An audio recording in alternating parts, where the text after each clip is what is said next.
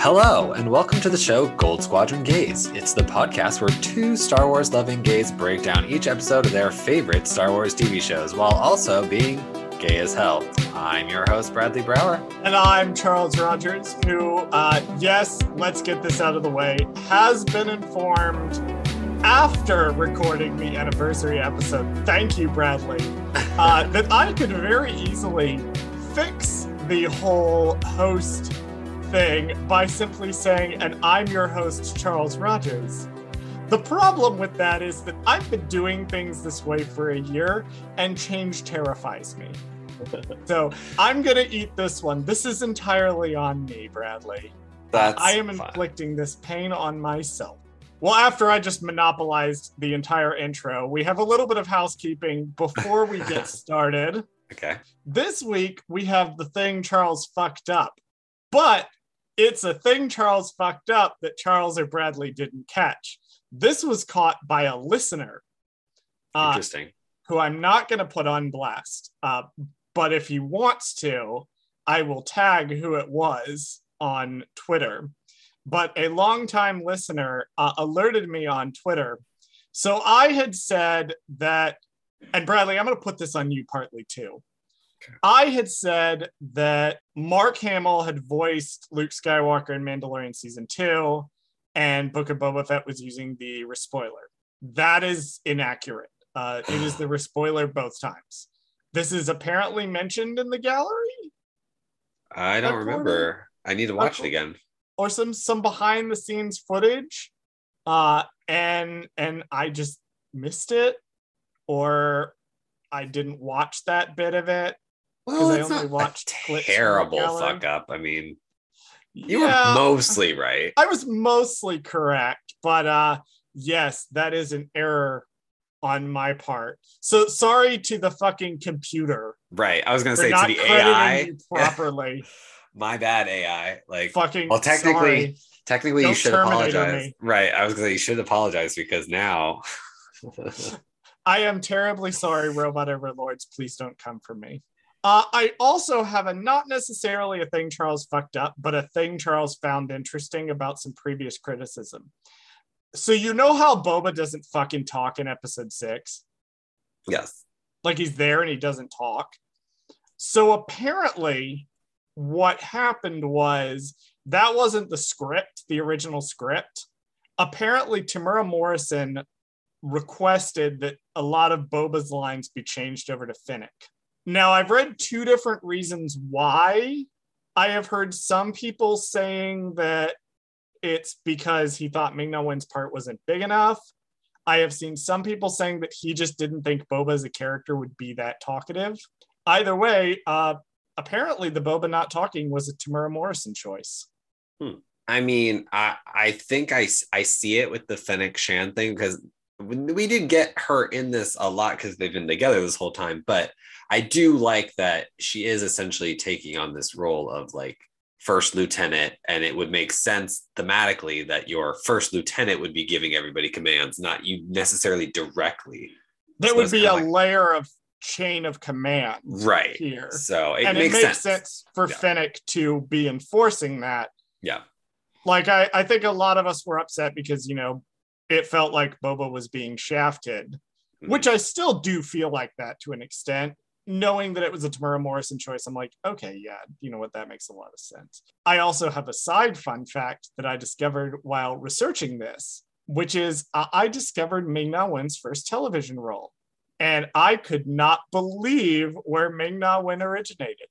That's um okay, wait. So as far as I know personally, her earliest thing was Mulan. So please enlighten me on what her first thing So. I'm going to give you some clues, Bradley, and I'm not going to Okay. make you do this for. It was actually a conversation I was having with Jordan, our artist, and Aaron, who's a frequent guest on the show. That I discovered this. I made them guess. It took the two of them about 10 minutes to arrive Oh, God, at it. okay. I'm not going to take up 10 minutes.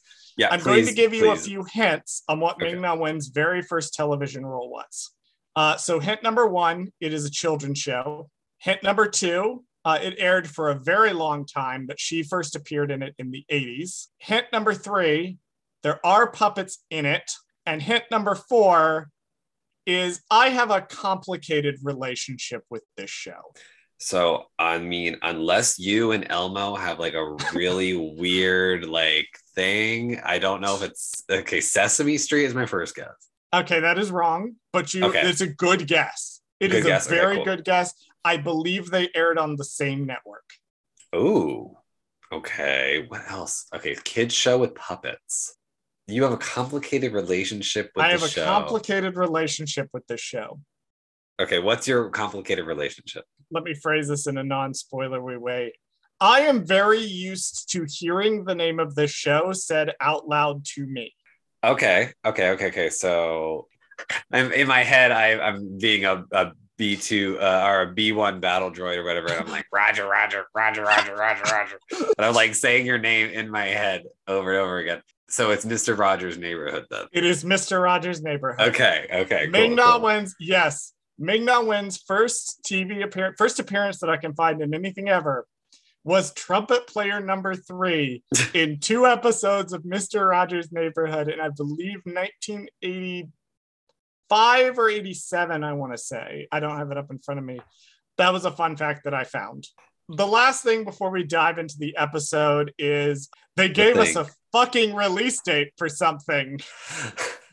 Oh wow! It's almost like we can plan out our some of our year now. it's almost like we can plan exactly when the show is gonna happen. Thank God. They, and they gave it to us three months in advance. Thank you, Lucasfilm, for Oh my doing this for us. Well, not only did they give us the date of Kenobi, they, you know, they've also previously given us the episode number. So it makes planning for our on our end, like what we're gonna cover, so much easier because like we know that there's only six episodes. So we know, like, okay, now that we know the start date, we know how many episodes we're gonna have, what dates we're recording, what everything. So it's great. Like we know our whole month of May and uh I'm sorry, not May. Um Of June. of June is Of June. set in stone. So we're great. Yes.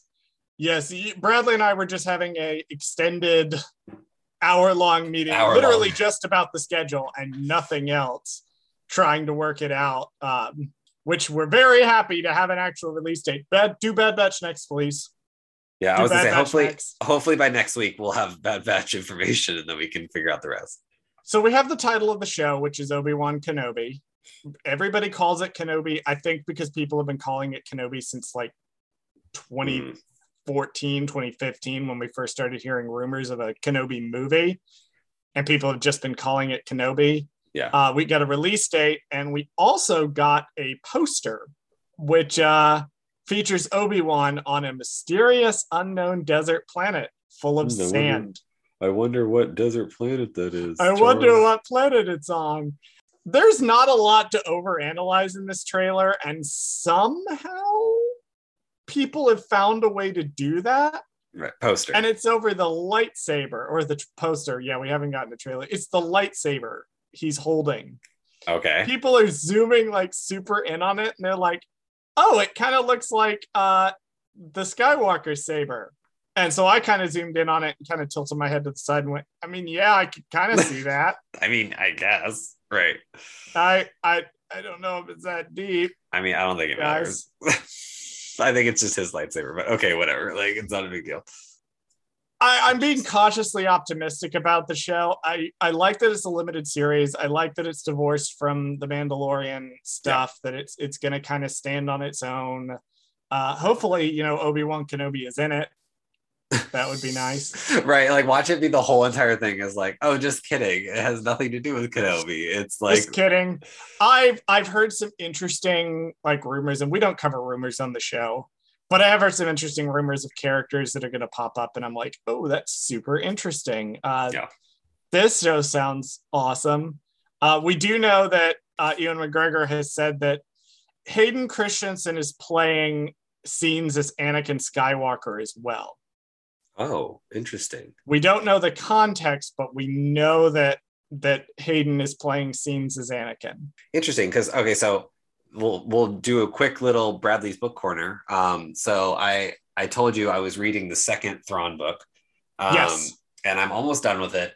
And what this book is making me realize is um, how similar. I mean, I know it's stupid to say, but like I've always divorced the character of Anakin Skywalker and Darth Vader as two separate characters. Like I've never really seen them as the same character. And this book does a really interesting job of like showing you like Anakin and Darth Vader are literally the same. Like the way that they act, the things that they do and stuff. Like it's just one is in the guise of I'm doing everything right. The other one is in a guise of i'm just the villain now. It doesn't matter. Like so it's very interesting like dynamic. And when i'm reading it or listening to it it's funny how anakin talks versus how darth vader presents himself. He's very like stoic a little bit more and it's funny because now i'm like oh we might be able to hopefully see that on screen because you forget they're the same person sometimes yeah i don't know if we've had a good on-screen representation of that necessarily yeah. because when he shows up in Rebels, other than being a very good pilot, there's not a whole lot to connect him directly yeah, to really Anakin except except when like because uh, when you know Ahsoka slices his have his mask off. Right. But other than that, you know, they don't fight the same way, they don't move the same way, they don't really speak the same way in that. Uh, the original trilogy, Rogue One, obviously that's portraying a very different Vader than you know that was not done with Hayden Christensen's performance in mind. So it could be mm. interesting to get more into that duality between them. It's funny because uh, you, you said everybody calls it Kenobi, and then with this show, Book of Boba, we call it Book of Boba, but it's not called Book of Boba. It's called, it's called the Book, Book, of Boba, Boba Fett. Fett. So it's funny how we call it Book of Boba, and then that's not even the name of the show. I don't think we've ever fucking said the name of a show right. We've always said The Mandalorian is Mando. Mando yeah, season one, Mando season two, Book of Boba. You Kenobi, always want to shorten it. Bad Batch. I feel like the first one we're gonna get right is Ahsoka. Because it's just called Ahsoka. It's for just now. called Ahsoka. How well for for now do we don't mess that up. We don't yeah, know if they will change the name. they could change the. I mean, they had a logo made and everything. So. Like hell, what if it's called like Ahsoka: The Search for Thrawn? Like, I mean, oh my god, like some terrible fucking yeah '90s TV show. The Search for Ezra Bridger. The Search for Ezra Bridger. now that we've talked uh, entirely too long about the one single Kenobi image and one quote from Ewan McGregor, let's dive into the episode. Bradley, do you want to read us in so we are not sitting here all night? This week, the Book of Boba Fett comes to a close with the War of Mos Espa, Boba rides his Rancor, the people of Freetown help defeat the Pikes, and the Mandalorian and Grogu are reunited. Charles, what's one thing you liked and one thing you did not? God damn, the Grogu puppet is impressive. Like the little it's details so on it. It's getting like so good. the way that he like grabs Mando's thumb at one point is this tiny little motion you'd never notice. The way that the puppet just moves, like good lord the puppetry on on this thing is unbelievable like that is a real baby yoda yeah that real. is an actual small yoda that is there i no longer believe that this is a puppet like i i i, I do not believe this anymore. Uh, that was the thing that i liked definitely. Uh and and also I, I sort of like the overall vibe of the episode too. I thought it was fun. Um it was very like those movies that they split into two parts that were big in like the late 2000s and you would have all the setup in the first movie and then the second movie was just like an extended climax. This felt like just an extended climax mm-hmm. basically with everything coming to heel. And i do love that vibe one thing that i didn't like one thing i didn't like i did not think that there was necessarily enough payoff to Boba and Fennec's relationship through the series. They had their little scrap at the beginning over the spice, which we'll talk about. Uh, but then Fennec basically goes away for half the episode, which is an issue in and of itself. But I would have preferred to see some sort of, of clear conclusion to the arc of the relationship of these two characters because it's there, but a lot of it is in just the subtext they never really come out and necessarily say, you know, you were right, I was wrong, et cetera, et cetera. I would have preferred to see that. I felt like it would have landed a little more emotionally there. I'm also going to do a didn't like for the entire series up to this point. I feel like they played a little too secretive with some of the stuff that was important in the finale, particularly Cad Bane. I felt like if Cad Bane was going to be the final villain, he should have been introduced or at least mentioned a lot sooner. I felt like his stuff was undercut somewhat by the fact Mhm. he basically just comes out of nowhere to be the final boss and he's not mentioned up until this point. So that was a sort of that was a couple of things I liked and didn't like. Bradley, why don't you give us your like and dislike? Um, yeah, I agree with you slightly. I just wanted to agree with you real quick before I did mine because I, I I, love the it when people agree with me. Please agree with me more. Uh, I think the problem with the Cad Bane villain is that I know I, this is stupid to say, but it's a little fan servicey in the fact that it's like they expect us to know who he is. And it's like, well, you're watching a Star Wars thing, right? So you should know who every single fucking person in the background is. You should know who every villain is without us having to explain and handhold and tell you who it is. But for the terms of like just a television show and like introducing this to a brand new person, like you should be able to watch this show and not have to explain anything to anybody. They should just be able to start from the very beginning and enjoy it and know things as the show progresses. And so I think the problem with introducing Cad Bane in, as the villain in that aspect is that people don't know who he is if you don't tell us who he is. They didn't do any mention of him before he shows up in episode six. There was Right. nothing. And in episode six, he's like, I am an ominous enforcer, which is cool and fine. Mhm. And then episode seven really wants to lean into the history between Boba and Cad Bane. History, which, if, even if you watched all of the released visual media, Yeah. you would not know necessarily that Right. history because it was in an arc that never got made Right. from the Clone Wars. So, all right, liked Sorry. and disliked. Yeah, like and dislike. Sorry, I, I know we're gonna keep. We're, this is what's gonna happen this whole entire episode because We don't know how to much to function without a guest. I know it's so hard to talk about this stuff. Um, okay. Uh, one thing I liked, um, I really enjoyed the Rancor. Um, I thought that that plot line serviced me in a way that I was happy enough.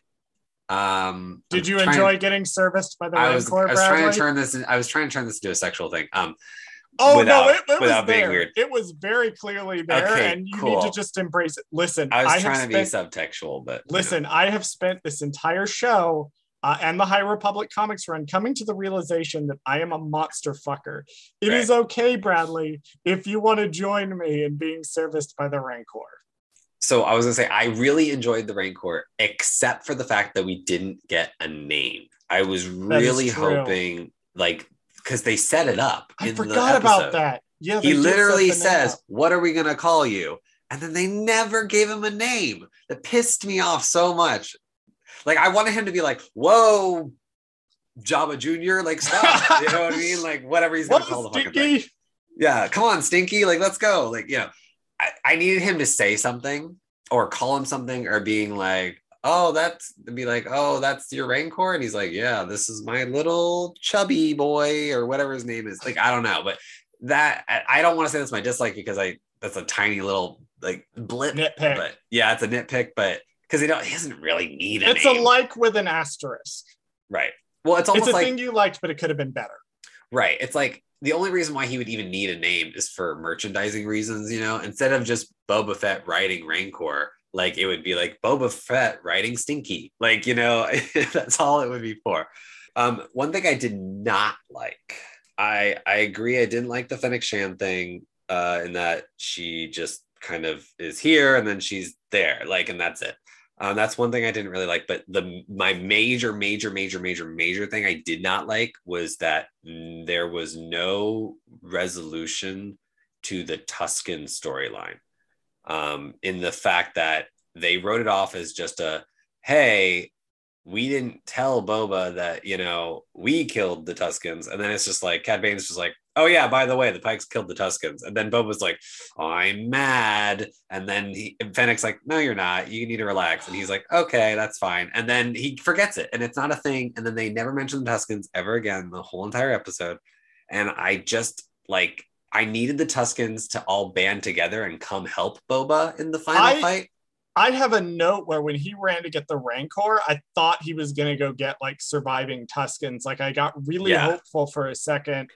That I that was going to be, and then it, it wasn't. And I loved the Rancor, and Yeah. when he showed up on the Rancor, I thought it was badass, but I couldn't help feeling a little disappointed.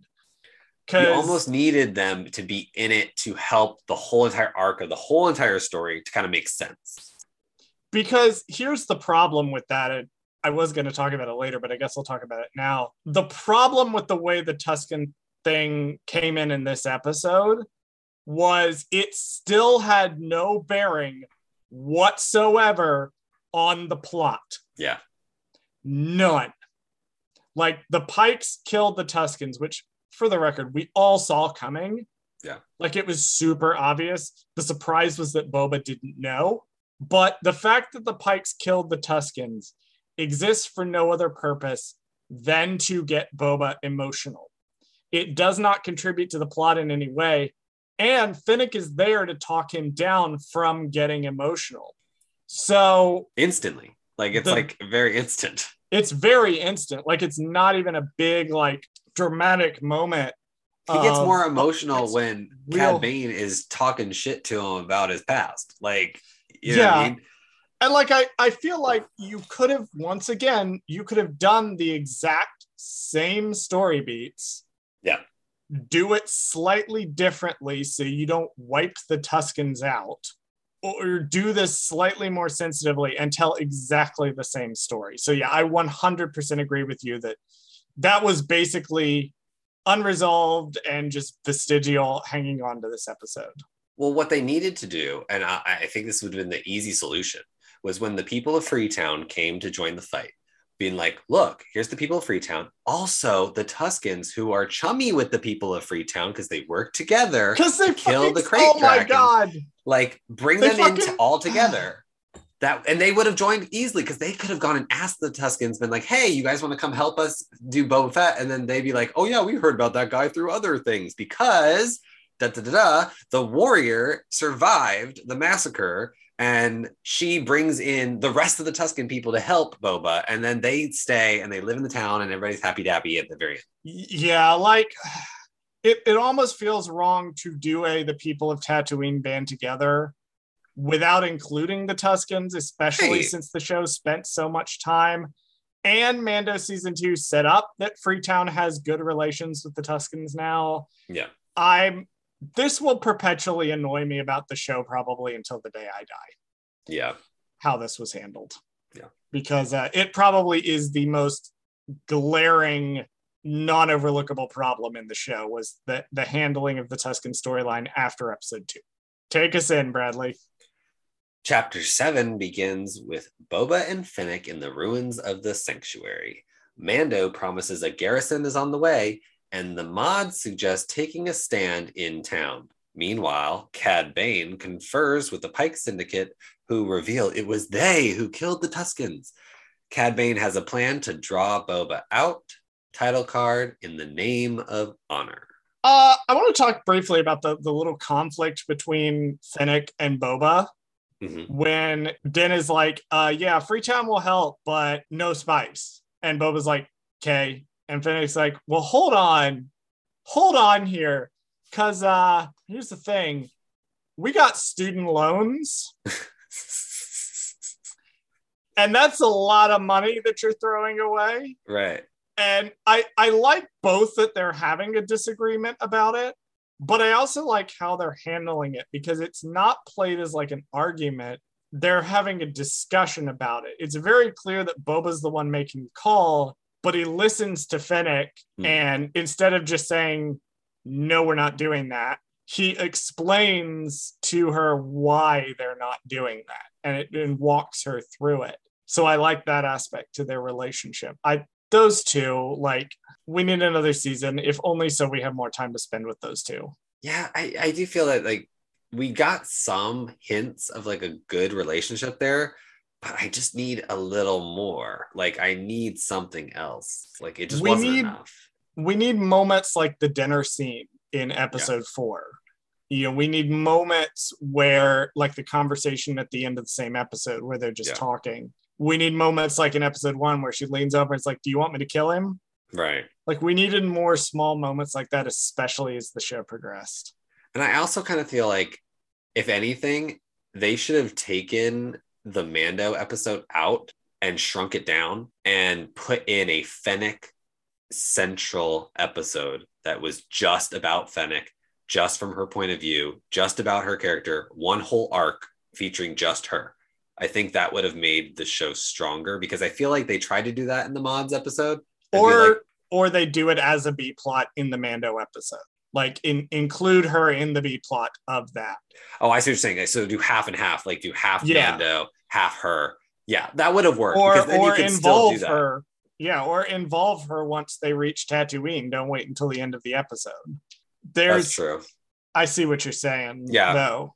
but she needed like a more central theme like she needed her own arc because i feel like she doesn't have one in this show like it's not or if it is it's not very strong because she doesn't It's not. change she doesn't nothing not. happens to her We'll get to it, but she's kind of changed by the the last little sequence. Mhm. Um, but it it wasn't a big dramatic kind of change, nor was it very well telegraphed to the audience at all. Right. Uh, Mok Shaiz is a piece of shit. well karma's real so Yep, yep. We'll get So to that later in the episode. maybe, maybe something will happen to him later on we don't know This fucking asshole. Oh my god. Mock Well, Shies. Uh, he isn't he isn't away. and but and then and the other way though he does reveal like he's like hey whoa whoa whoa like i didn't sign on to like kill Garsa like he's like that's not what i wanted Well, here's the thing, right? Because it's uh it's all practicality. And it's the thing with like the general Pike allies yeah is their whole thing is what's doing the right thing for their bottom line. He didn't want to blow up, he doesn't want to not blow up Mos Espa because he cares about it at all. It's his city that he owns. He doesn't want Right. his property destroyed right like I think it's very telling.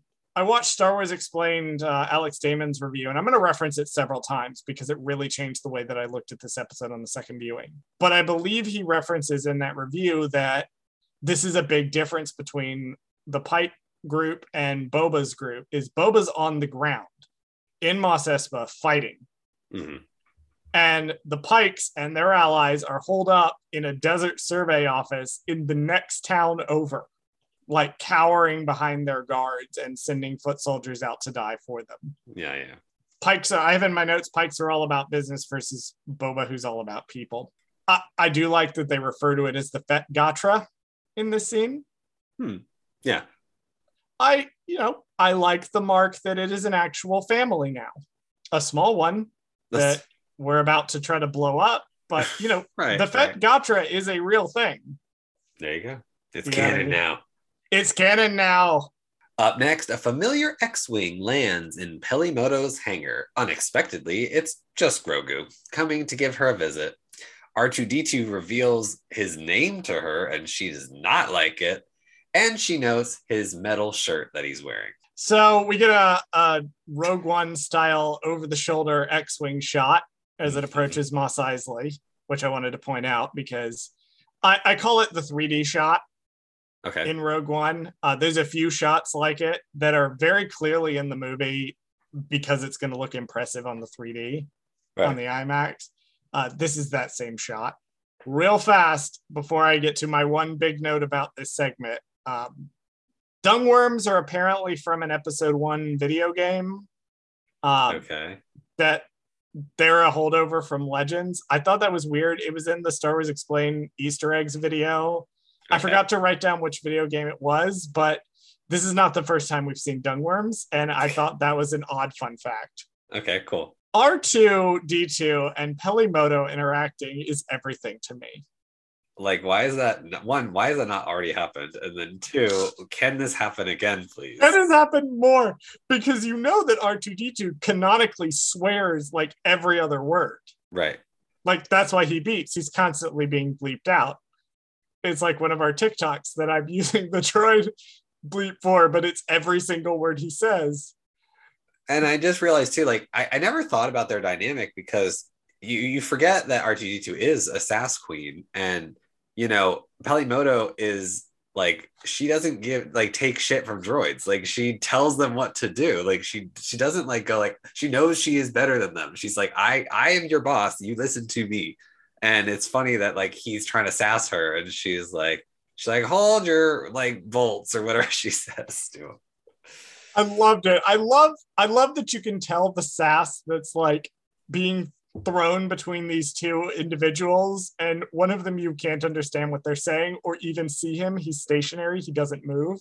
I i just absolutely i think it's a testament to amy sedaris's acting uh, as well as the sound design for r2d2 yeah and i you know i'm gonna start a petition now. I want everybody to know this. I want this to be on the record. Like i think amy sedaris needs to be the easter egg that carries through like every star wars show so I need her to be in every single one, regardless of timeline, regardless of anything. Like she needs to be in at least one episode of every single Star Wars TV show because that way it'll it, she'll be that interconnecting, you know, Marvel whatever thing that connects all the things. Peli Motto is the Nick Fury of yes. the Star Wars. She needs to be in every single content. Like maybe not Kenobi because it might not make sense for her to be in Kenobi, or maybe it does. I don't know. Uh, you know, young Peli Motto. You could have a very young Peli Motto. Holy shit! Yes, like a like a little little five like or six year old little weird girl with yes. a little curly hair and oh sassing off God. at the adults. Yes, like, I can see. Yes,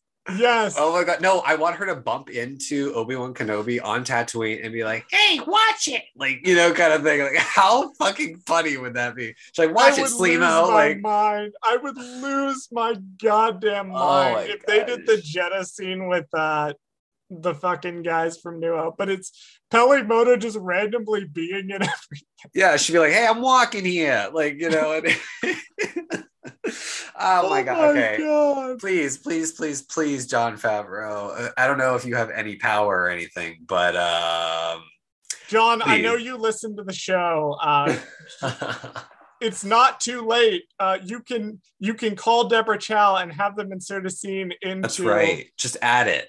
Just have add it it be an credit scene on Kenobi. Just uh, come on, give this I mean, to us. She, she literally has some of the best scenes in this episode. Like, and honestly, I was shocked that she was in this show so much that she was because I felt like she's kind of like only in like hot second in Mando. And so when she finally has room to breathe and like actually do stuff on this show, like she's fucking hilarious. And she's one of the best characters on the show. Her chemistry with David Pasquesi in their comedic interactions together was gold. Yeah. Like I need more absolutely gold. Uh, I, I will have several points where I note how much I love the Major Domo in this episode, yeah. but his scenes with Peli Motto are easily some of the funniest stuff in the episode, just the way those two play off each other. Mhm.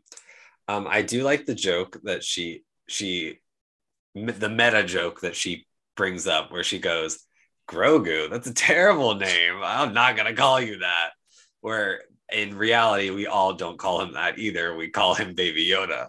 So I have sort of an issue with the writing around the prequels in that some of it did not take the prequels very seriously. Uh, like it was clear that the people writing some of this stuff just thought it was ridiculous and was poking fun at it. And it was in a very mean spirited way. I felt like this is what that should have been. Grogu is a stupid name. Yeah. It really is. We all love the character so much. When the show makes fun of how stupid the name is, it hits different. I I do I do love that joke. Also, Amy Sedaris delivers it, and Right. I think that's part of the why it works because she's not doing it in one a malicious way, but it's the way her delivery of the line is as well. She's like, she's like, she's like, what? That's a terrible name. Like, because he doesn't necessarily, he can't speak back and he can't tell her like you're being mean to me. You know what I mean? Like it's just a funny, like playful kind of thing. Um, so it's just hilarious how she does it. I love how that, that she speaks to R2D2 who tells her that, which is hilarious too. Back in Mos Espa, the gang waits for the Freetown reinforcements. While the rest of the gang is split up between all the crime boss territories, Boba confronts Cad Bane. Bane reveals who actually killed the Tuskens. Fennec talks Boba down, terminating the negotiations. we finally have resolution to a point that I have been bringing up for weeks. And that is where the fuck did the Queen's ship land in Phantom Menace? We finally have some resolution because the tracking shot of Mos Espa, if Uh-huh. we look at it, we can kind of see what actually looks like the edge. of it. So it looks like it is surrounded by desert, and it looks like it's not as sprawling as some of the other shots made it appear. Like it's big, but it's mostly concentrated in that sinkhole and kind of around one side.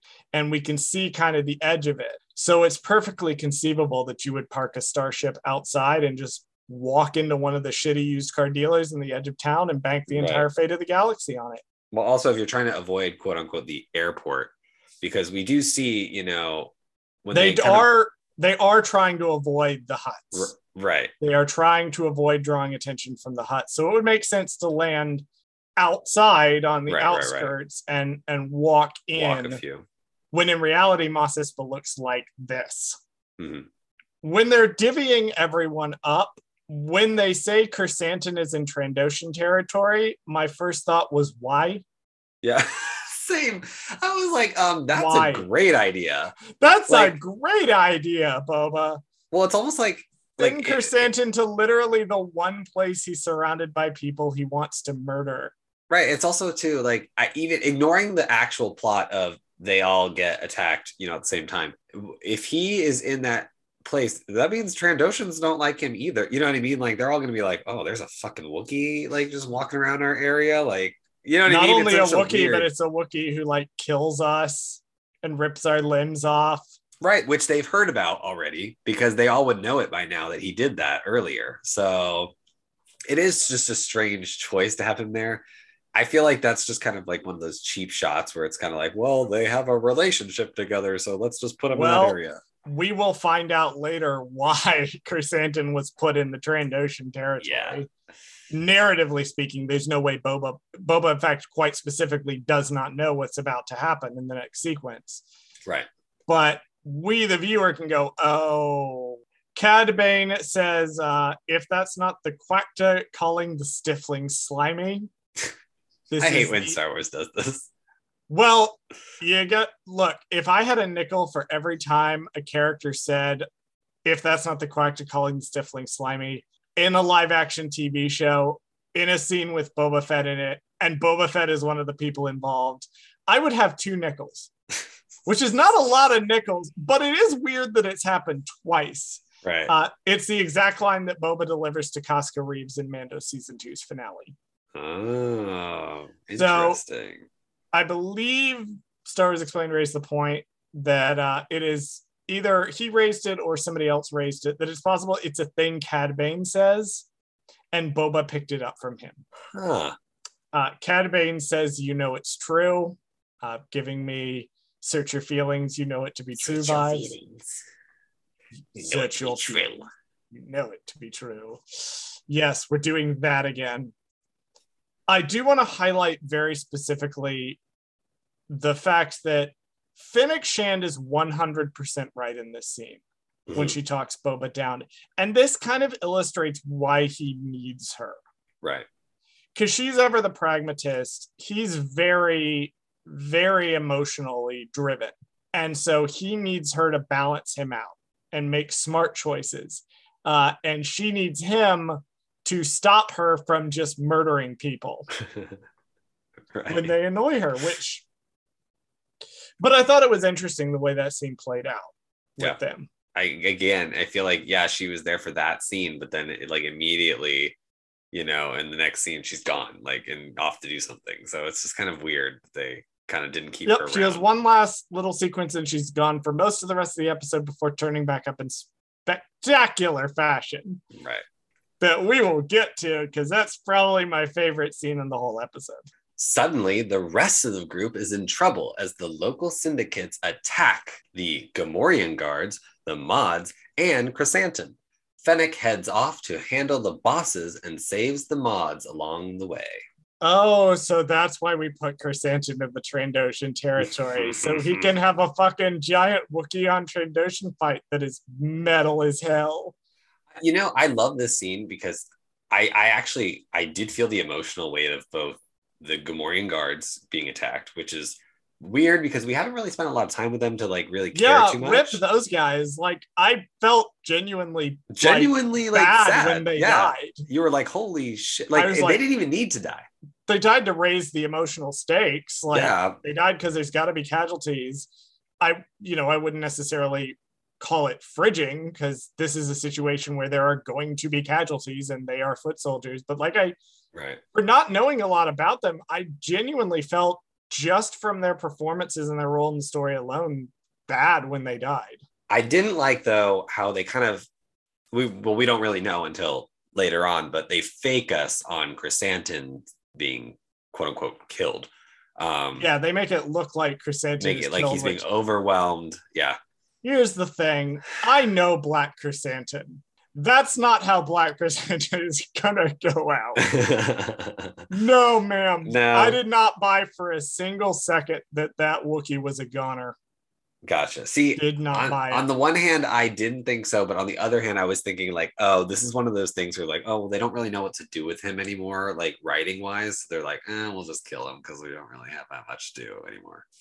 And my final note for this sequence, as as Fennec Shand, saves the mods, um, I have in my notes written here, and I, I cannot sum it up better than this. Fennec Shand, uh, punch me, please.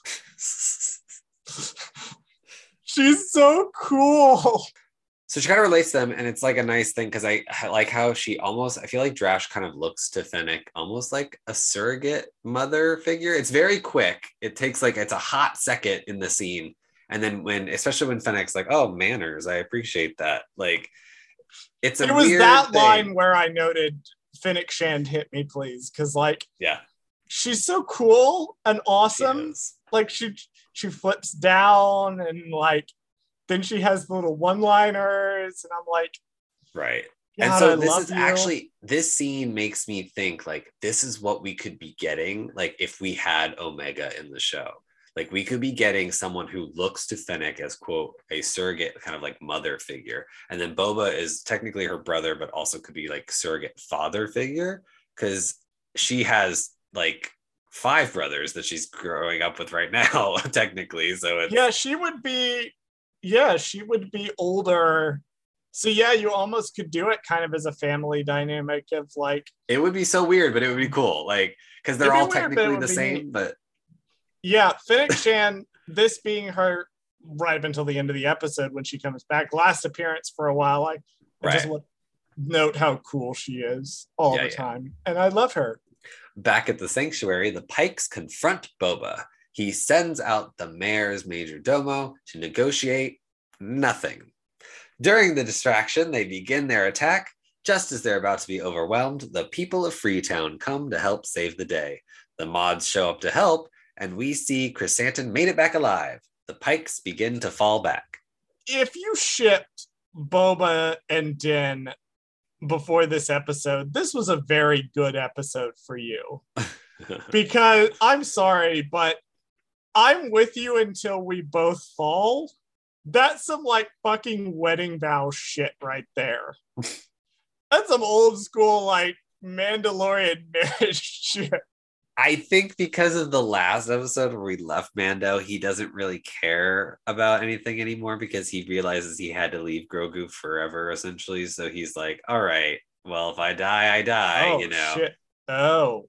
Oh. I wasn't thinking this is like a romantic thing, but okay, Oh, you, you do I you. mean, I mean, I I was offhandedly making a joke about how Boba Din shippers are fed this episode, uh, because shipping is very very fun to engage with. But now you've mentioned that this whole thing may be about Din just not wanting to be alive anymore after Grogu, Yeah. and now I'm just blankly staring at the map that sits across from my desk uh, wondering when the happiness will return to my life. Well, now you know, but if you think about it, like, yeah, he's kind of like not not even depressed. Like he's at the point now where he's like, well, it's okay if I put myself in danger. It's okay if I do all these things because I don't actually have. It doesn't matter if I live. Like if I go out fighting as a warrior, that's better than nothing. So he's kind of like, well, I'm gonna go out being a Mandalorian now because that's all I have left. it's interesting that you should say that he has the the mentality of I'm going to go out being a Mandalorian because I want to kind of talk about a different perspective on episode five because as you know I listen to a lot of podcasts and there's a lot of different diverse hosts and Mhm. I've heard some different takes on Mando's relationship with his religion in terms of how people of different backgrounds that didn't necessarily grow up in a specifically Christian background view the concept of religion and rules. And I specifically want to point out uh, RuPaul's Pod Race when they did episode five. Uh, they said some stuff on there that made me think about Din's relationship with the creed in a very different way. They talked about how for some people, the rules aren't restrictions, they're almost kind of freeing in a way. It's a sense of identity to be able to follow them. And I love the conversation between Din and Boba, where Boba's like, You really believe all that that Bantha shit. And Din's like, Yeah, I really do. And then Boba says, Good. Hmm. Because I think it highlights one, we can say, oh, the armorer is running a cult all day long, which I still believe that she is. That doesn't change the fact that the Mandalorian creed is important to Din Right. he has has chosen he's had multiple chances to not choose this and most of the times he's gone back to it because it's something that's important to him and it's also something that boba has never had boba has never had up until this point a sense of honor he's never had any sort of code to live by. He just did whatever was necessary to get the job done. And that's the way that Jango was raising him. So it it's almost like Boba's envious of Din in a way of being so certain of something when Boba himself only recently discovered the certainty of believing in something. For three lines of dialogue, it's really fucking interesting. Yeah, I know. you can really dive deep into these shows, you know. It's almost like you have a podcast about them or something. yes, it's almost like I've ruined my brain. yeah, and, and I think all this capping off with when Din cocks his gun and says, This is the way. hmm I was like, yes, this is the way is back, motherfuckers. This phrase is badass again. Because it's it's Din actively making the choice. Right. It's not this is the way and yes, I must adhere to this because this is my my cult. Din has actively made the choice. I am going to live by the creed. I have made the choice to attach myself to this situation with Boba. I am right or die now, literally. This is the way. this is the way. And I think that's part of the importance of episode five, particularly the first half of it, of why did we take so long with the Mandalorians? We really needed to dive into in the context of this specific show. I said, Din is going to need to make a choice, and I feel like we're doing setup to inform that choice. Here is where that choice is that he has made to stay with Boba. So that was me over analyzing four lines of dialogue in a children's TV show to talk about uh, the importance of religion to people personally and how complicated it is. Uh, go listen to RuPaul's Pod Race. It's a very good show.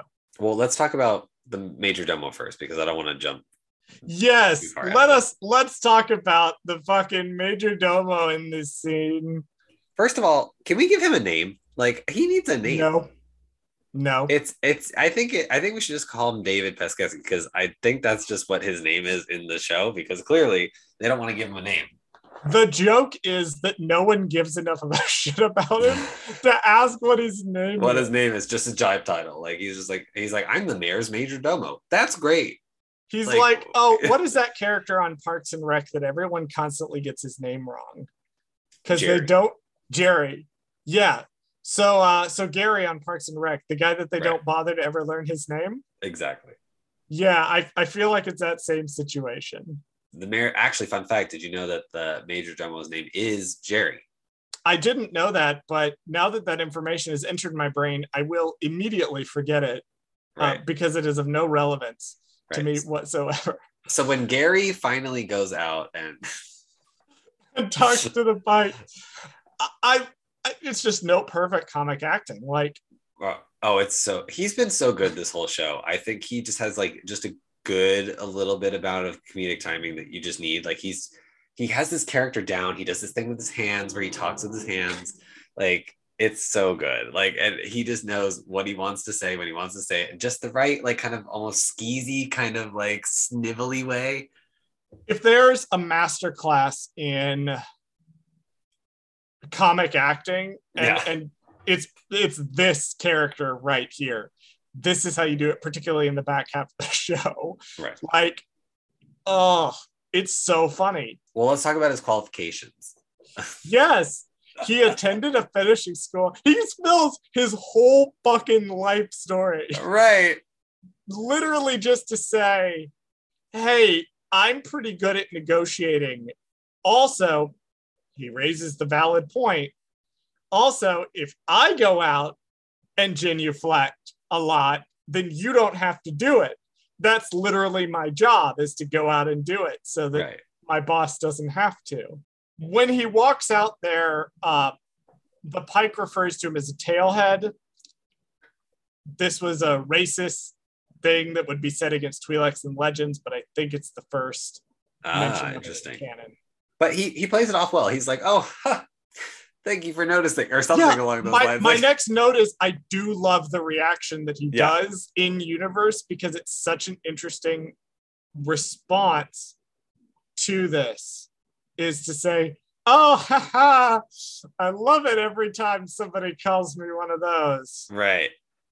Yeah, it's like he he is kind of showing his degree is worth something because you know what should make him mad as an insult to him, I guess, makes him go like he can turn it around very quickly and be like, ha ha ha, you're uh, you're so such funny guy. Like, by the way, No, like it- you're right. And I hadn't even thought about that, that it, it is probably part of his civic council negotiations is not rising to bait. right. Uh, he mentions the obsidian cliffs of Oba Diah. We do see the terrain of Oba Diah in Clone Wars season seven. And then fucking Din and Boba show up, Right. and it is badass as hell. Like they're just out there back to back fighting, fucking shooting rockets and everything, fucking pew pew pew. Like, oh, I thought this is where we were going to get our back to back flamethrower thing. Because when they were back to back at one point, I was like, uh, Charles, here it comes. It's coming. I know it's coming. And then it, it, didn't comes, happen. but later, but not yet. Yeah, yeah. Not in that way. But I thought it was going to happen back to back flamethrowers. And I knew you were going to be so fucking pissed because once I saw them touch backs, I was like, uh oh, it's going to Uh-oh, happen. And it's he's going to be coming. pissed. it's coming. Freetown has shown up. Freetown comes. to I know that a the day. lot of you thought that I was going to bring up Black Chrysanthemum here, uh, but actually, we're talking about Freetown. so I didn't know that this, like what I said earlier, this is the part where the Tuskens should have shown up with the people of Freetown. And that's I agree. This, this is that part right here. Wholeheartedly, I There's nothing wrong with the people of Freetown. They have no stake in the game other than their favorite their mayor bot, their, yeah, guy. their marshal is dead. the, their fucking local sheriff just got The shot. local so sheriff like, just got shot. It's like, yeah. I yeah. don't know if that's like enough motivation, but sure. Which, Like- oh no, uh, Cobb Vanth is dead. Yeah, you know, I, I didn't like how they snuck in that little line right there to like make sure we knew for a fact like he's been gunned down. Like, really? They Like, gunned him down in cold blood. Is like, wow, that is sad. Cobb Vanth really is dead. Uh, take an episode to mourn. Take a moment to mourn, and then Right. continue the episode. but let's let's let's take this in the context of like not knowing what we know later on. Um, I don't know what you're talking about. I don't know anything. Uh, this is very definitely this, dead. this is very misleading for him to tell that to Mando, like, and not explain it. Like he's like, yeah, they shot him in cold blood, and then just continues to go about his day, like, and not clarifying anything else. Well, it's important to note that Mando just says, I'm sorry about the marshal. Uh, he Right. doesn't explicitly say, I'm sorry they killed the marshal. Right. So, yes, it, it would make sense that uh, the guy would just assume. Uh, Tonti, by the way, is the Weequay's name. Well, he's a jerk because he's not telling Mando, who is uh, clearly in a relationship with Cobb Vanth, that Clearly. his boyfriend is dead. Clearly, your boyfriend's your boyfriend's fine. Right. Uh, would have been, or your boyfriend's alive would have been nice, but uh, Um, Chrysanthemum, Chrysanthemum, my king, just Yes. fucking barrels in with pikes on him, hurls one of them off of him, swings around with his cannon and just blasts the guy. And I'm like, sir, So this scene proves why that uh, him being covered up by a bunch of Trandoshans didn't kill him because um, this dude gets. I, I wish I should. I should have counted it. He literally gets shot, like literally gets shot, like multiple times in this scene. this, this is comics Black Chrysanthemum. Yeah, when I talked about being slightly disappointed by the fight in episode three, because I was like, oh, I've seen comics Chrysanthemum and he's done way more badass stuff. This is what I have been talking about. God. This is Black Chrysanthemum actually fighting for real. And one thing I do like is that he's not invincible. He takes these hits, and yeah, if you've read Yeah. the comics and stuff, you know that like his skeleton is partially made of metal and he's got all these augmentations to help him survive longer. But like he's limping for a good portion of it. right. He's literally he's dragging crashed- his foot at one point. Yeah, when he's crashing into walls and things like it slows him down i think they walked a wonderful line with Krrsantan to where he's not invincible Mhm. uh, but he's also like he's not beaten to a complete pulp like he's Right. still able to move around uh, speaking of him being beaten to a complete pulp uh, I, I do love the little sequence with him and boba i do love that because neither of these characters throughout their entire lives has ever expressed any degree of giving a shit about other people. And for them to have this moment where they very clearly have come to respect each other over the course of the show, I really liked. I liked that moment. Well, and you know, it's a good duality with earlier where, you know, Cad Bane shows up and Boba's like, hey, uh, you want to join the team? And, you know, you're a little late to the party, you know, because he's so willing to let anybody help him. And then Cad Bane's like, no, I've already got a job. And with Krrsantan, on the other hand, you know, they were quote unquote enemies at first, but now he's helping him out and they actually kind of care about each other slash respect each other at least. So it's just a nice switch. And that's an underlying theme of the show that that you are stronger when you you have a tribe around you. That's the lesson that Boba takes from the Tuskens. That's the lesson that he starts applying and where he starts becoming successful. Remember, the Pikes are in this completely out of like profit. And the people who are joined up with them don't really care about them at all. They're just allies of convenience, which is why it falls apart so quickly at the end. But Boba has taken pains to surround himself with people that know that Boba gives a shit about them. And that makes it so that we're in these situations that are unwinnable situations. Those bonds help them keep going in a way that somebody who doesn't have them wouldn't. Just as the group thinks they have the upper hand, a pair of shielded battle droids show up and begin to overwhelm them. Boba and Mando take on the droids. Mando distracts them while Boba heads out for reinforcements. We'll talk about what the droids are here in, in the next sequence, I believe. But what's important as a fun fact to know is that they are from a reference book, which in turn was drawing from unused concept art for Attack of the Clones. So they basically are derived long way round from Attack of the Clones concept art, which is kind of neat. The shields are there, and you know what's fucking useless against the shields?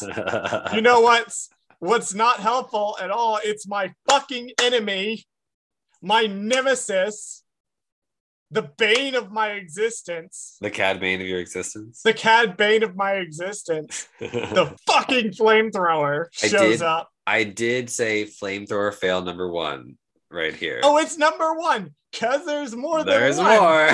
there's more than actually. This may be the only time it will will I was gonna say will proceed. I didn't will I didn't really write down noted- every time, but I no, I have noted every instance of my Oh. hated enemy in Okay. this. It it is down in my notes. Every time that motherfucker showed up on the screen, I added a mark to my tally and took another shot of tequila, which because I was doing this at work in my office was a very awkward experience for everyone around me. That was a joke. Uh, I just made a mental note to take a shot of tequila later. No, the flamethrower is there and useless against the shield, obviously. Thank you. Din, for trying that. Uh, that was not helpful.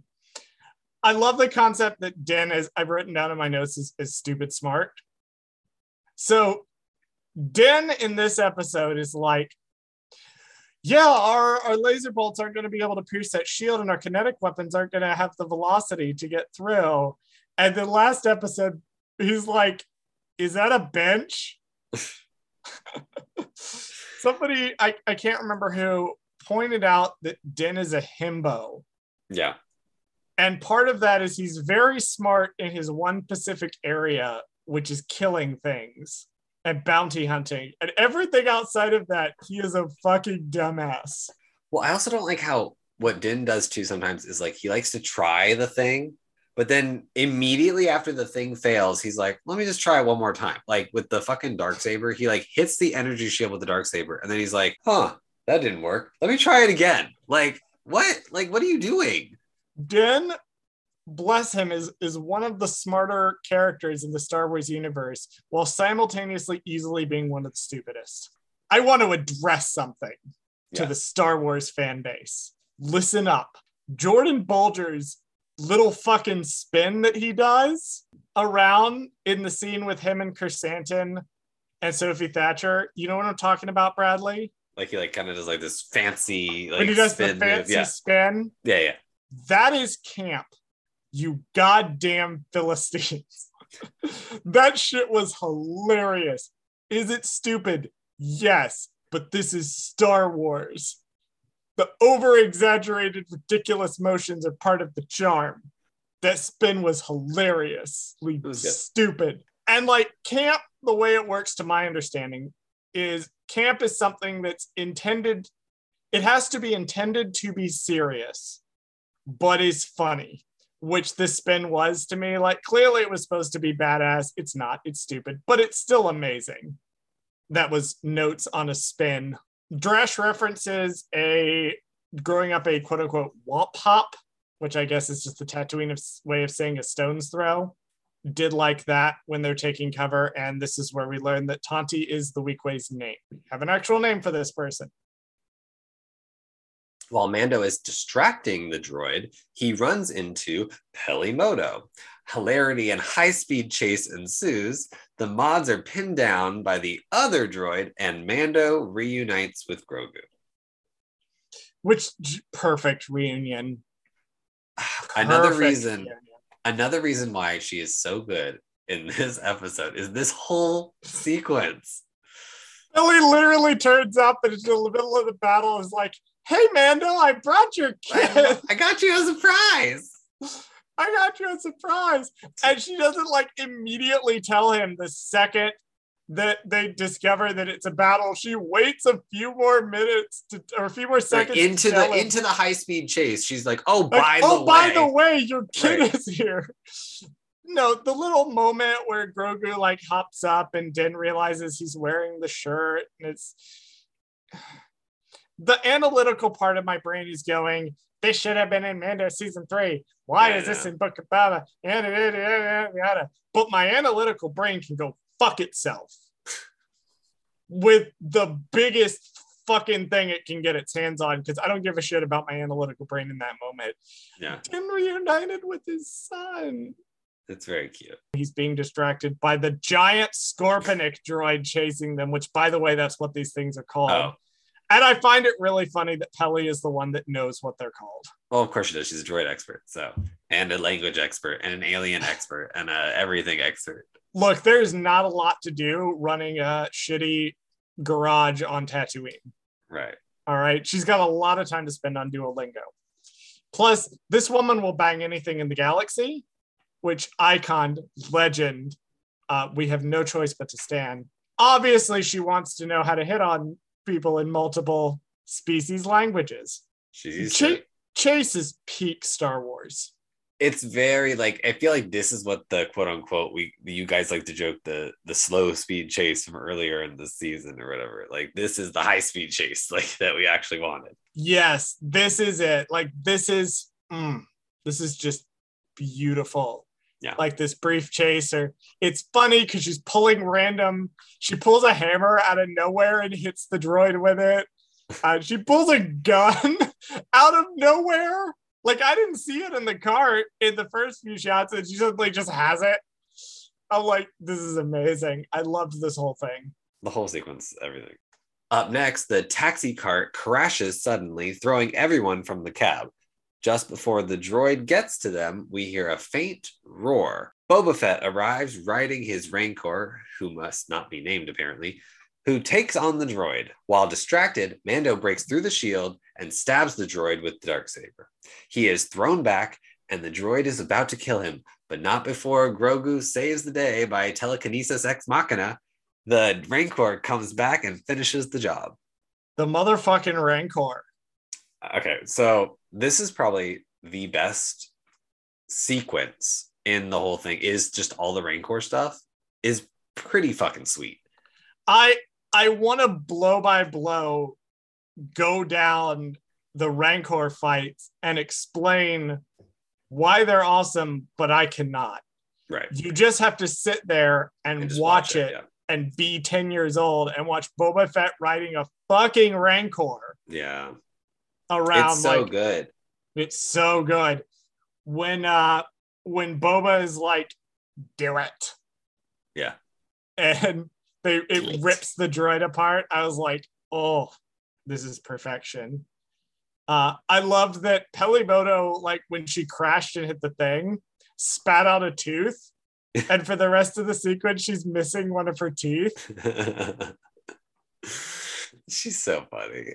I do It's find like- that It's funny without being like dumb, but like it's like that's just her character. Like a normal character would have gotten hurt, right? And then wouldn't have made a big deal about it or whatever. They just would have been like, oh, I'm hurt. Like she just has to get hurt in a funny way, like to where she's Just like, oh, spit gotta the tooth spit out my to- tooth out. Right. Oh my goodness. I love that there's one point where the Rancor is like throwing the pikes around and we hear a Wilhelm scream. Wilhelm scream. Yep. From one of the we pikes. That do hear fun. a Wilhelm scream. That was excellent. I caught that. Uh, we will return to Grogu and his force powers in a moment because there's another scene that happens later on that I want to really dive into how Grogu is using his force powers in this episode. Mhm. Uh, rather, I want to shift our focus to what is happening while the Rancor is rampaging and talk about um, Drash and the one lady that she goes up onto the uh, the rooftop with, and they're sniping down while Boba Fett's firing. So, so they're going to become like a couple, right? I mean, of, officially, no. Um, But like they're a couple, right? uh, on fanfic.com slash forward slash uh, lesbian porn. Like, and this is how you know that Bradley has never ever written fan fiction in his life because he doesn't know the actual names. Uh, oh, I am I am sure there is fan fiction about these two already, and I am here for it because I was definitely getting like, oh, oh, it's a star-crossed lovers thing. Yeah. It's the city girl Right. and the country girl. Well, that's what I mentioned earlier. Was like she's like, we came to save your asses, basically, and then she's like, no, you didn't. You guys are just country people. yeah they they've you know they've got the long-standing rivalry they listen listen to me lucasfilm i'm i would say i'm available but i don't necessarily would want to be the one to tell this story uh there are plenty of queer women that you can hire i know several of them i can provide you a list call me i will give you their names and contact information let them write this lovely gay lesbian romance story that clearly is happening here. Ugh. But they won't because they're fucking cowards. Cowards. While the Mods are taking on the other droid, the Rancor shows up to help take this one down too. Boba is thrown from the Rancor when Cad Bane uses a flamethrower to scare him. The Rancor runs away so we can get our showdown. Boba uses his gaffi stick to take Cad Bane out. Oh, so the flamethrower works when Cad Bane uses it. I love how I love how that is a thing in this whole entire episode, other than Mando using it uh, for a little bit at one point uh, on the Rancor as well. It really, he's the only one who successfully uses the flamethrower in a nice way. Uh, Mando uses it successfully one time later on. Right. Cad Bane uses it successfully twice. Twice. uh, Yeah. and and he uses it a third time but we'll get to that in a second it's further Okay. down in my notes yeah the flamethrower uh actually no he uses it three times. Only the first time is useful. What's interesting about the the conversation between boba and cad bane you don't really need to know the history between the two of them to understand the conversation has weight.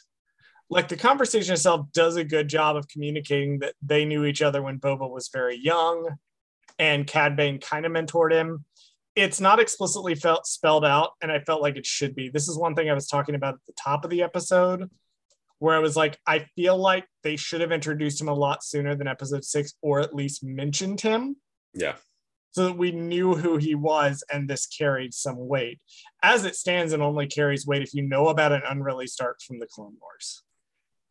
And also that he mentions like he's like your father's blood runs through your veins, like, and it's like, well, like, Yeah, It- I thought that was interesting that he mentioned Jango in the context of being like a, a ruthless killer. right, and also it kind of also implies that he knew Jango too. Well, he did. He yeah. did in the Clone Wars episode where Boba.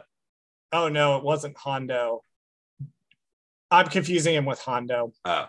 Well, I Hondo just mean, like, he knew Jango. outside of the visual media like if you only let's just say you haven't even seen any of the animated shows you don't know that Cad Bane knows Jango this you will know be the mean? thing Like- Charles didn't research. This So I did think it was kinda cheap. but I, again yeah it's it's something they should have mentioned earlier on that they like Cad Bane was his mentor and that they did this stuff I get that they were trying to be secretive and like not show Cad Bane until the finale and stuff but it's like come on guys like are we past this point of keeping can, secrets can we like, not can Wars? we not do this? Can you just tell us what's in the show please? Uh flamethrower he tries to use it again in his fight with jango. It is does not help really all that much. Did i just say jango instead of yes boba? okay. I mean technically if you want to nitpick the point. Technologically um if if uh boba like uh like dodges out of the way of it. They scuffle. I i thought it was very nice because cad bane was trying to be like oh you know you've grown weak. You rely on other people yada yada yada. Uh once again star wars explained alex damon pointed this out in his review. He said it was what does boba fett kill cad bane with? It's the gaffi stick. Yeah. It's the symbol of his relationship with his community. Yeah with his his found family is what he actually uses to kill cad bane. And that is a neat touch. He kills cad bane with it because the flamethrower that cad bane tries to use on him is fucking useless. I also want to mention too, like when he's talking to Boba, I thought he was gonna name drop Omega, like randomly, because he's going all into his past, and he was like, "Well, your father this, and when you were a kid that." Like I swore, like him and Fennec both have met Omega, so I don't understand why neither one of them has brought up Omega yet. it doesn't make any sense. Ugh. So clearly, he fails uh, in whatever season two of Bad Batch because he never mentions Omega again because yeah i don't i don't know if we'll see cad bane in the bad batch again i find it an interesting point that uh cad bane keeps being like oh you're just a killer you're just a killer you're just a killer. Like being honorable and being willing to straight up murder people Yeah, who are trying to murder you are mutually exclusive things. It's like Cad Bane, my dude, uh, he can still be honorable and stab you to death when you have shot at him repeatedly. Well, that's true, but I also think I hate when shows do this too because I did actually kind of find this disturbing. Was that he goes, "You're a killer. You're nothing but a killer. You always be a killer, just like a father." You know, like basically is what he said.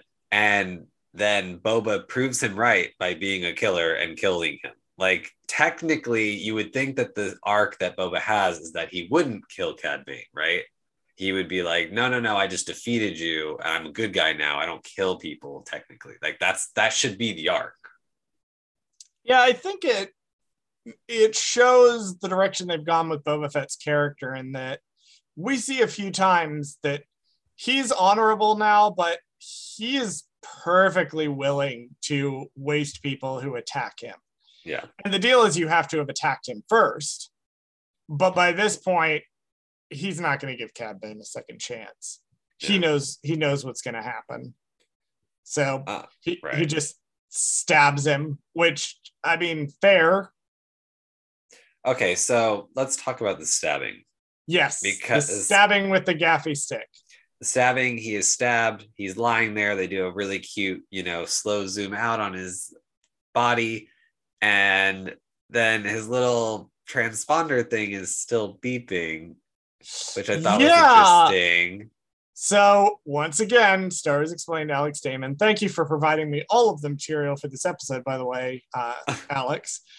Um, pointed out that he turned on the audio descriptor for the episode to see if it would give any clues to like what was important in the scene. Yeah. And the audio descriptor of the episode does actually mention, it's sure to mention the blinking red light.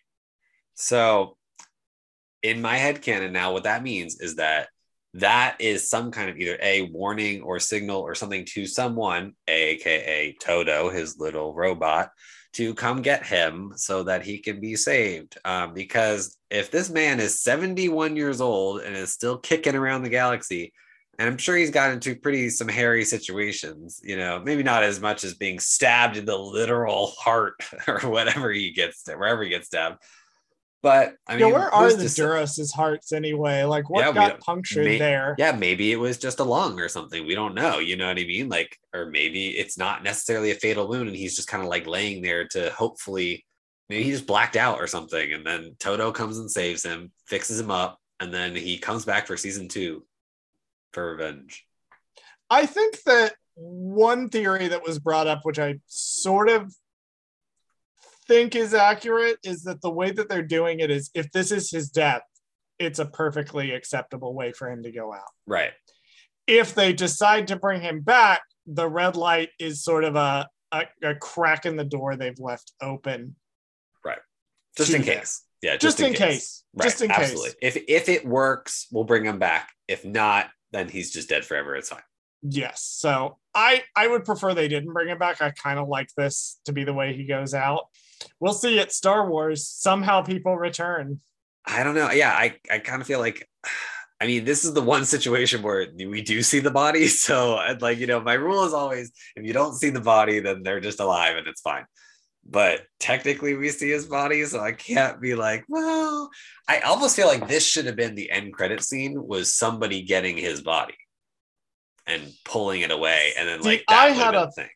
I had an interesting thought because you had, I believe, previously theorized that Cad Bane was the one who approached. Either you or me had theorized that Cad Bane had approached Fennec in the Yes. desert, and that's Cad Bane in the Mandalorian.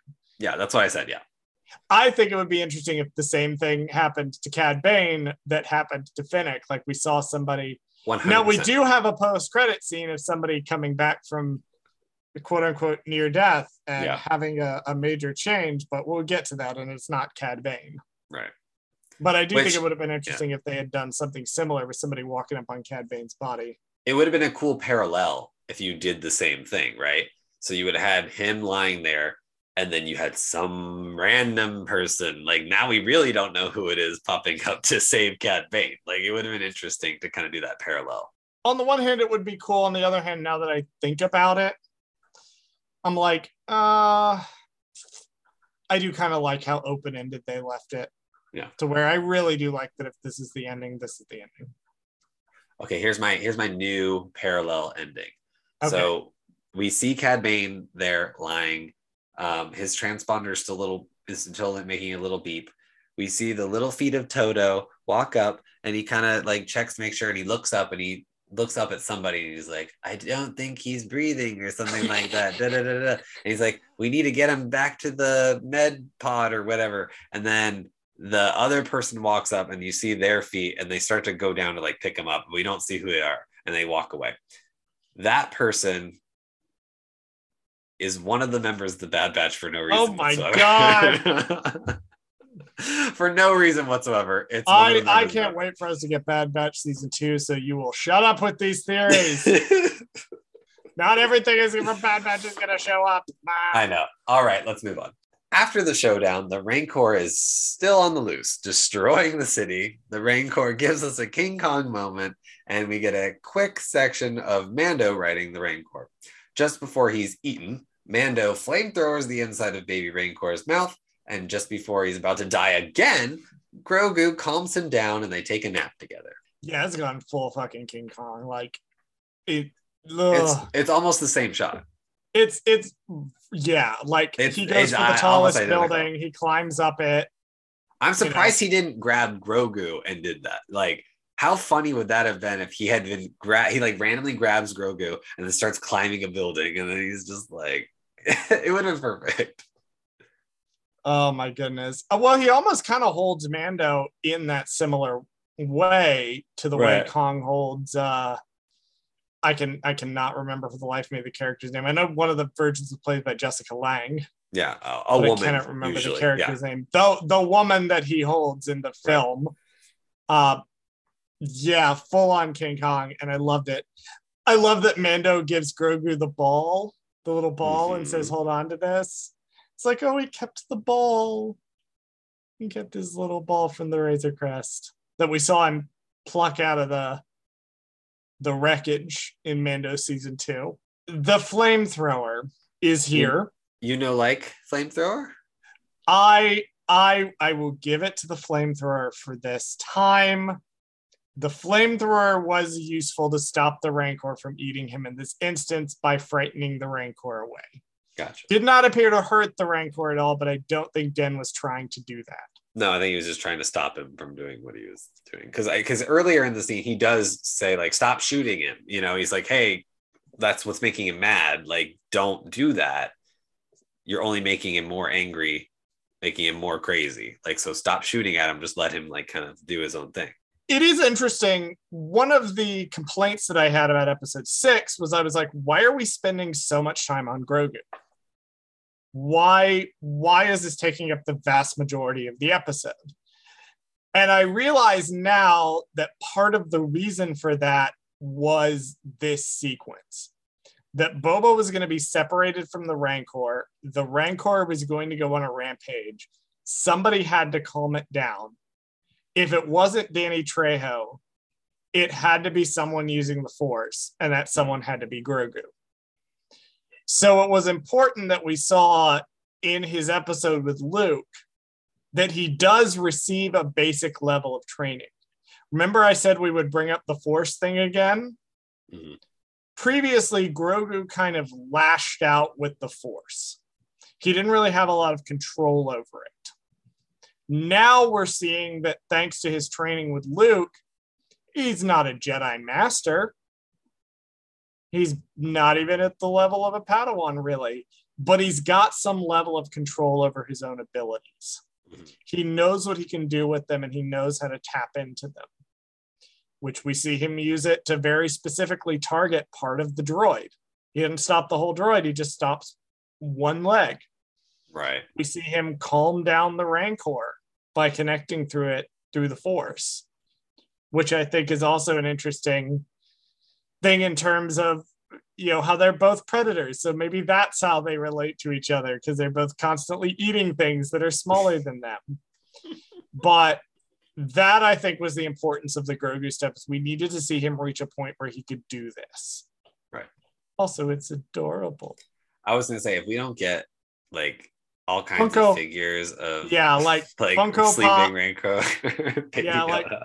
Bo- Baby Yoda with sleeping Rancor. Yeah, I know. I'm like, hmm, definitely something they could do. I noticed in this sequence that Mando has knee rockets. I never noticed that he had those before, Huh. but he also has knee rockets. My final note on this sequence is no, Peli, you cannot barbecue the Rancor. this is her reaction to everything big that is, can I eat it? No, Peli, you cannot eat it. Um, I I did want uh, we did kind of skip over it, but Peli saves the major, uh, the major domo. Oh, yeah. Um, I didn't want to forget her uh, because that scene is really fucking funny, and she's like, "Get over here, pretty," whatever she says, like. Oh, yeah. nice head tails or something like, like- that. What did she say? She's like, nice hand tails. Take cover behind me, pretty boy, or something Yeah. like that. And I'm like, I can't. I cannot. She just wants to. She just wants to fuck everything. Like she is an icon. She icon. is a legend. She is incredible. And we have no choice but to stand.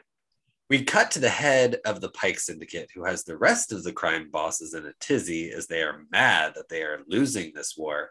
One by one, each of the leaders is assassinated, with the mayor's assassination being particularly gruesome. And Fennec pops up behind the Pike leader, taking him out. I'm sorry, you mean Master Assassin Fennec fucking Shand. she really does prove Did- why did we- she is a master. Did we forget that that's her title? I, that's, true. I think we did. Like, she is a master assassin. She really is. She takes this whole group out The in like group. 0.2 seconds.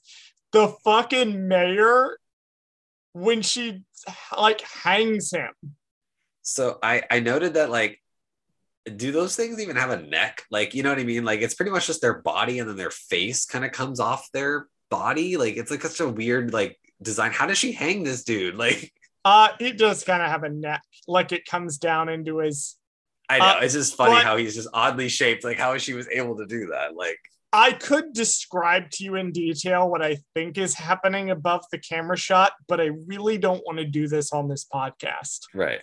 I really don't. All we have to know is it's suitably horrifying. Yes.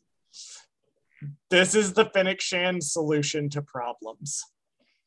Uh, I, I do think this scene really highlights the main difference between the Pikes and Boba because it shows finally and definitively that they were nothing more than an alliance of convenience. Yeah. They they were only together for the purpose of get exploiting Mos Espa. And when that became too difficult, the Pikes were going to abandon them Mhm. because the Pikes never cared about the crime bosses. Right. They were like, ah, this is too much work. We can make money Eh. elsewhere. Yeah. And Tatooine, you only promised us Tatooine because you said Tatooine would be easy. Half of my people got eaten by a rancor. Right. Like, what do you what do you want us to do here? right. Yeah, this scene was horrifying. Uh, this scene was brutal. Uh, this scene was intense. I loved every second of it. It was very cathartic. I did like it. And it was a fitting, like, it's nice that Fennec got to do something in this episode, I, albeit it was a very quick scene. But I guess we could argue that she makes quick work. So, Yep, Fennec Shand doesn't mess around. in the last couple sequences, the fighting has ended and Mos Espa begins repairs from the damage. The people all seem to regard Boba for removing crime from the city. Boba and Fennec decide they might not be suited for this life, and Mando and Grogu speed off into season three. I do love the sequence when Boba's like, oh, maybe we aren't suited for this. And Fennec raises the excellent point of, well, if we're not going to do it, then who's going to do it? So this is where I I have two problems with the episode. One is you all just spent the whole fucking show trying to be the leaders of this goddamn city, and now you're just like, nah, I don't know if I really want to do it. Yeah, it, it reads to me like Boba has settled, like he's he's actually in the role that he's wanted to be in the whole time. And he's like, oh man, I don't know if I can like adjust to this. Yeah, he's like, I don't know if I And- like those. And Fennec is like, well, it's not, I don't know if I like this because he very clearly likes it. Well, yeah, yeah. He's like, it's, different. He's like, it's Yeah. different, and I don't know if I could do it. And Fennec is like, well, we're kind of the the people that are here. Yeah. So, but Fennec has fortunately come around. You know, at the very beginning, she was like, you need to rule through fear. And now she's like, actually, I'm pretty chill with being respected and loved. I- Yeah, I, I don't know. I felt like this this scene, this final scene left a bad taste in my mouth for the whole show because I felt like it resolved nothing and we didn't get any kind of like end game on what these characters are going to be doing for the the foreseeable future because Yeah. they said that. I, I I think the beat where they're all together, which is a very nice beat to end on. Like I really do like that beat where they stand there and they're Yeah, and they're messing I around with Krrsantan and stuff, but that was great. Like they've come together, but we aren't allowed any time to spend time with them now that they've coalesced into a unit. The whole show has been about Boba putting his family together. I would have preferred one more scene, maybe of them in the palace, to contrast the opening scene from the show yeah, where the palace was empty. I would have preferred one more scene where we see those same rooms, but they have the mods in them. They have Krrsantan in them. Well, I also feel like this would have been a perfect opportunity to show us that Max Rebo is alive and well because he would have been in the palace Yes. performing for them or something. Like that's what this they needed. That's why I'm That's saying like I just left a end. weird taste in my mouth because we didn't get that scene. I don't know if it's possible that that COVID delays may have changed the shooting around. That that might have been the original intention. Hmm. I mean, I do like that they end on a shot of the whole group together because you look at them, and also the rat catcher who is there for some reason. For no reason. It makes For no, no sense why reason. he's there. For no reason, the rat catcher is there. You look at them and you're like, "Oh, neat! That's a fun cast. Can't wait to watch that show." Yeah, it's and what I don't like too is that they don't end on this scene. The next scene is of Grogu and Mando, and they're the quote unquote final scene. I mean, even though we get a cutscene later on, but it's still like this is technically the final final scene is Grogu and Mando going off into season three. again, my analytical brain does not like it for the same reasons. I I get what the intention is is they want to transition us from the Book of Boba Fett back into the Mandalorian with Grogu and Din off Right. on a new adventure. The adventure continues. Yes, we get to see Grogu in the Naboo Starfighter, which is adorable. But uh, yeah, for the same reason, it didn't really land for me. I, I feel like they should have ended with Boba. Right. That the scenes almost should have been reversed hmm even that would have been a little bit better. Slightly better, yeah. Did you did you notice the end credits have lyrics now? I didn't notice that. I Uh, too, yes. I was too focused on the fact that I felt like there was going to be an end credit scene, so I was like, "Okay, we got to wait for the end credits scene." I wasn't paying attention. I. I won't tell you what the lyrics are, uh, but the end credits have lyrics now. Interesting. I did also like that they pulled a couple of relevant pieces of concept art to put alongside some of the major players. It felt very the end the end credits of Return of the King for me. Not as earned as the end credits of Return of the King are, but it was neat that they had Ming Na Wen's name next to a picture of Ming Na Wen I see. They saying. had Pedro Pascal on Pedro Pascal. They didn't do it for everybody, but it generally lined up, and I thought that was cool. Yeah. Uh, the post credit scene sure is there, and I have I have a major gripe with this scene. I, I have thoughts because I have a major gripe with this scene, a giant problem with this, uh, and I need to just lay it out. okay. There is a massive gaping plot hole in this scene, and and it's a real plot hole this time. Okay. So, Boba Fett, when we see him in the bacta tank, is never wearing a shirt. Oh, And when we see Cobb Vanth in the bacta tank, listen to me, this is important. When we see Cobb Vanth in the bacta tank, he is wearing a shirt. And I want to know why, why is Timothy Olyphant not shirtless in this scene? because cowards. please explain, Robert, because you directed this episode. Please explain, Robert, where where my shirtless Timothy Olyphant is. Yeah, I'm looking. I'm looking at the screenshot now. First of all, he's in a turtleneck. Yeah, yeah. What's going on Like there, Robert? not even okay. So let's let's ignore the fact that he's wearing a shirt. He's so the problem is that he's not naked in this tank. So that's the main problem. He's not shirtless. He's not naked. Not only is he not naked, he's wearing a full turtleneck covering his whole entire body except for his head. that is my issue with this sequence. Is Cobb Vanth is wearing a shirt, uh, and that is a, a major lore error. I don't care if it's a jumpsuit or whatever. Um, please correct uh, for future releases this grievous grievous So- error. Let's talk about what this scene means. So, two things. One is we see the um the modifier, and that obviously means like okay, he's going to quote unquote save him by adding modifications to him. Hopefully, they're not intense enough to like really change him. Like, like he did, he didn't have his hand cut off, so he's not gonna have like a mechanical arm or something like that. He's not gonna. Hopefully, it's like Fennec, where it's like he just has a you know a He has wires system in that- his shoulders now. right or something yeah or wherever he was shot there's going to be some kind of like plate or something right so not only is he going to have these modifications is he going to be like the inspector gadget of star wars now like he's going to be like all robot on the inside and it's going to be like this weird ass like inspector That's gadget what I'm kind of wondering. I'm like, I'm watching the scene. I'm like, where are they going with this? yeah Is what this are they be a- trying to do is this going to be a plot point in Mando season three? Is is this going to be a plot point in in another Boba Fett show? Like, are they going to resurrect Rangers of the New Republic and and give it to Cobb Vanth instead? Which I would not be mad about. which I think is a better choice. Now that I think about it, like that is the show that you need to do. If you're going to do it, if you want to still do this Rangers show, like he's the one to lead the show. Hmm. I think it like, what does what does it mean? I know it's such what a strange end credit scene. Lucasfilm? I mean, my only thought is that the COVID delays did kind of change everything, and then this is like a nice, like little teaser, like ha ha ha, he's alive. But like, is it really necessary that we know that? Like, we could have just said, Cobb Actually, no, it is- health." It is extremely necessary that we are aware that Cobb Vanth is still alive.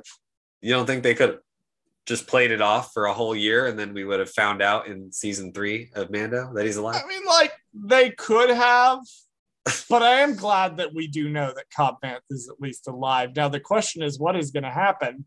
Because it almost feels like they're setting him up to be a more major character going forward. It's important, but I, you know what I felt like would have been a better end credit scene for this show would have been two things. One would have been the Tusken Warrior, something with the Tusken Warrior to show that she's still alive, etc. Right? Like something along those lines where like then maybe they'll come back and there's another plot point for season two. That could have been one Right. thing.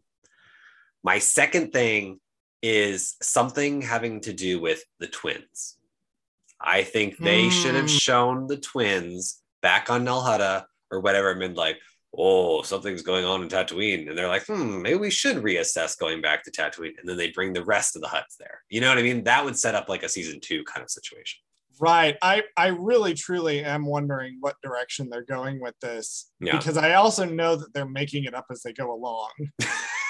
Yeah, it's not like you can make Cobb Vanth like a villain or something. You know what I mean? Like, there's no, like, it doesn't work. Like, so I don't know how they're going to do it. Yeah, this is definitely much to ponder about this scene. Uh, I will Yeah. be focusing my mental energy on why is Cobb Vanth wearing a shirt and how do we get it off of him. All right, Bradley, give us our directed by and written by. Yes. Well, you kind of already alluded to this. Uh, directed by Robert Rodriguez, written by Jon Favreau. Uh, naturally, Naturally. yes, naturally. No, I'm I thought shocked. this was this was probably Robert Rodriguez's best episode out of all of them. Like this Yeah. is the one where he was clearly saving all of his energy for. Mhm. So I didn't have a problem really with the direction of this episode. Jon Favreau and Noah Kloor. I'm not letting Noah Kloor off the hook as as the staff writer for this show, but primarily Jon Favreau. I I think I agree with E.K. Johnston, who said that they needed to hire writers. It didn't need to just be Jon Favreau because a lot of the issues with the show overall, and we'll talk about it in our recap episode, a lot of the issues could have been hammered out with a few other writers in the writers' room. And that's what I that's what people don't understand about TV shows is that it does it's never one person. You know what I mean? No, and it's never one unfortunately, person. in this situation though, it feels like it was one person. so Yeah, it feels Yeah. like it feels like it was one person, and it feels like the errors. I won't say errors. right. The choices. The choices that are made that were not great ring out more glaringly because it is one singular voice. Right. like we look at the example of the original trilogy versus the prequel trilogy. The original trilogy, Lucas had people around him that were contributing, Yeah. especially with Empire. Leigh Brackett, Lawrence Kasdan both did a lot of work in contributing to making Empire what it is. Mhm. The prequel trilogy, where George basically wrote whatever he wanted, definitely the most George, but also the the flaws in George Lucas's writing were way more apparent in the prequel trilogy because he wasn't he didn't have other people around him to help him refine it and i feel like this is the same way like i'm not sure how much impact noah Kloor actually had on the scripts whereas he was just writing things that jon told him to write or whether or not there was any discussion but i feel like a lot of the issues we have with this episode and we'll get into the series overall could have been alleviated if they'd run Jon Favreau's ideas and stories through a few other voices.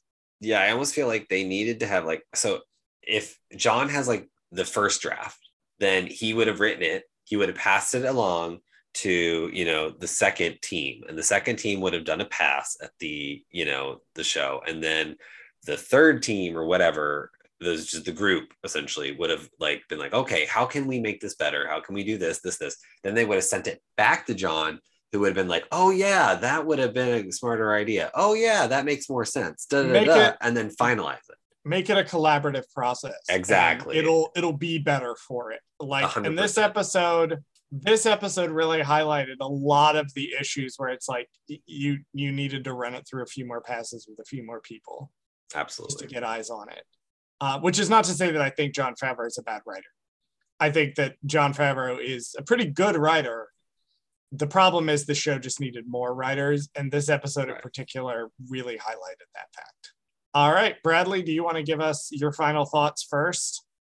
Um, yeah. So my final thoughts are: I think overall, great episode. It it tied up certain plot lines that needed to be tied up, and then it left a lot of other things um, to to open that are, didn't need to be opened, and then also introduced things that I wasn't expecting, like a Peli Motto Major Domo romance that I didn't know we needed. But there you go.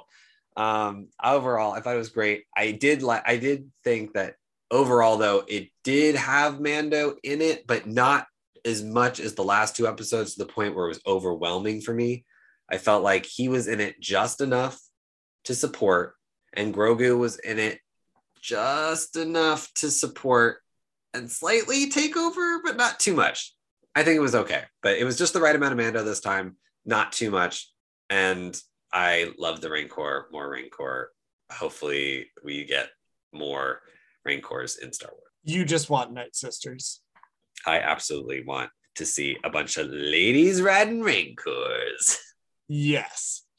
My final thoughts are I always judge Star Wars by the metric of I ask myself, is it fun?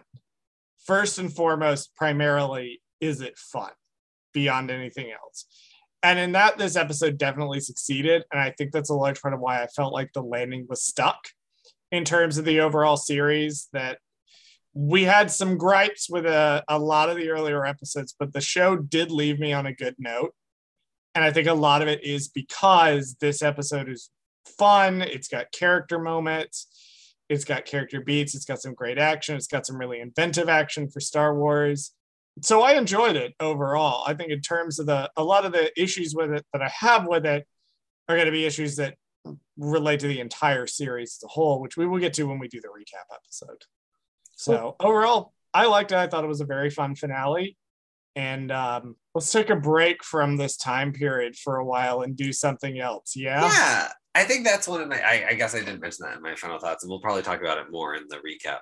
But yeah, I think yeah, I'm kind of done with this era like for a while. I I, I want to like because I feel like this is such a hard era to do is the in between time between the new era, the Disney era, I'll call it, and the classic trilogy. Like I feel like it's such a tough thing to live up to because you're dealing with old stuff and you're trying to fit in new stuff. It's like just give us the new stuff for a little bit. Like it's fine. Like we don't need to have an Easter egg every 5 seconds. Like I want you guys to breathe and just write a story. Yes, let's uh let's check here and see what the next show is just to make sure it's not going to be full of, of stuff we already know. Right. Uh, let me Google here real fast uh, which show is coming up. Hopefully, uh, with the new character. Right. Uh, Brand new some- character. Some new locations. Uh, takes so place just pulling- after Rise of Skywalker. So I'm just pulling up here real fast. Uh oh. Oh no. Oh, Bradley, I've got some bad news for you about the show debuting on May 25th. Oh no. I have some bad news uh, about what the tone of that show is going to be and how Right. many characters we've seen before. On that note, On that note, yes, uh, next week we are going to do our whole season uh, recap of the Book of Boba Fett season or series. They're a little vague at present. Uh, and then after that, we are going to take a week off. And then we will be back with something special for the gap in the, the middle. gap. The gap that we once again have to fill. Ugh, Star Wars podcasting is fun, guys. Thank you for listening to Gold Squadron Gaze. Did we forget something? Email us at goldsquadrongaze at gmail.com. You can follow us on Twitter at Gold Squad Gaze, and you can follow us on Instagram and TikTok at Gold Squadron Gaze. Subscribe to us on YouTube at Gold Squadron Gaze, where we post this podcast as well as exclusive video content. Please join us next week and every week for another episode of Gold Squadron Gaze.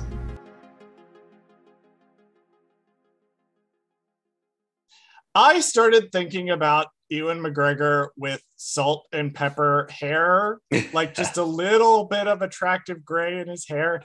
And Right. my legs, you know, they just started moving apart on their own, completely unbidden. I don't know what's happening there.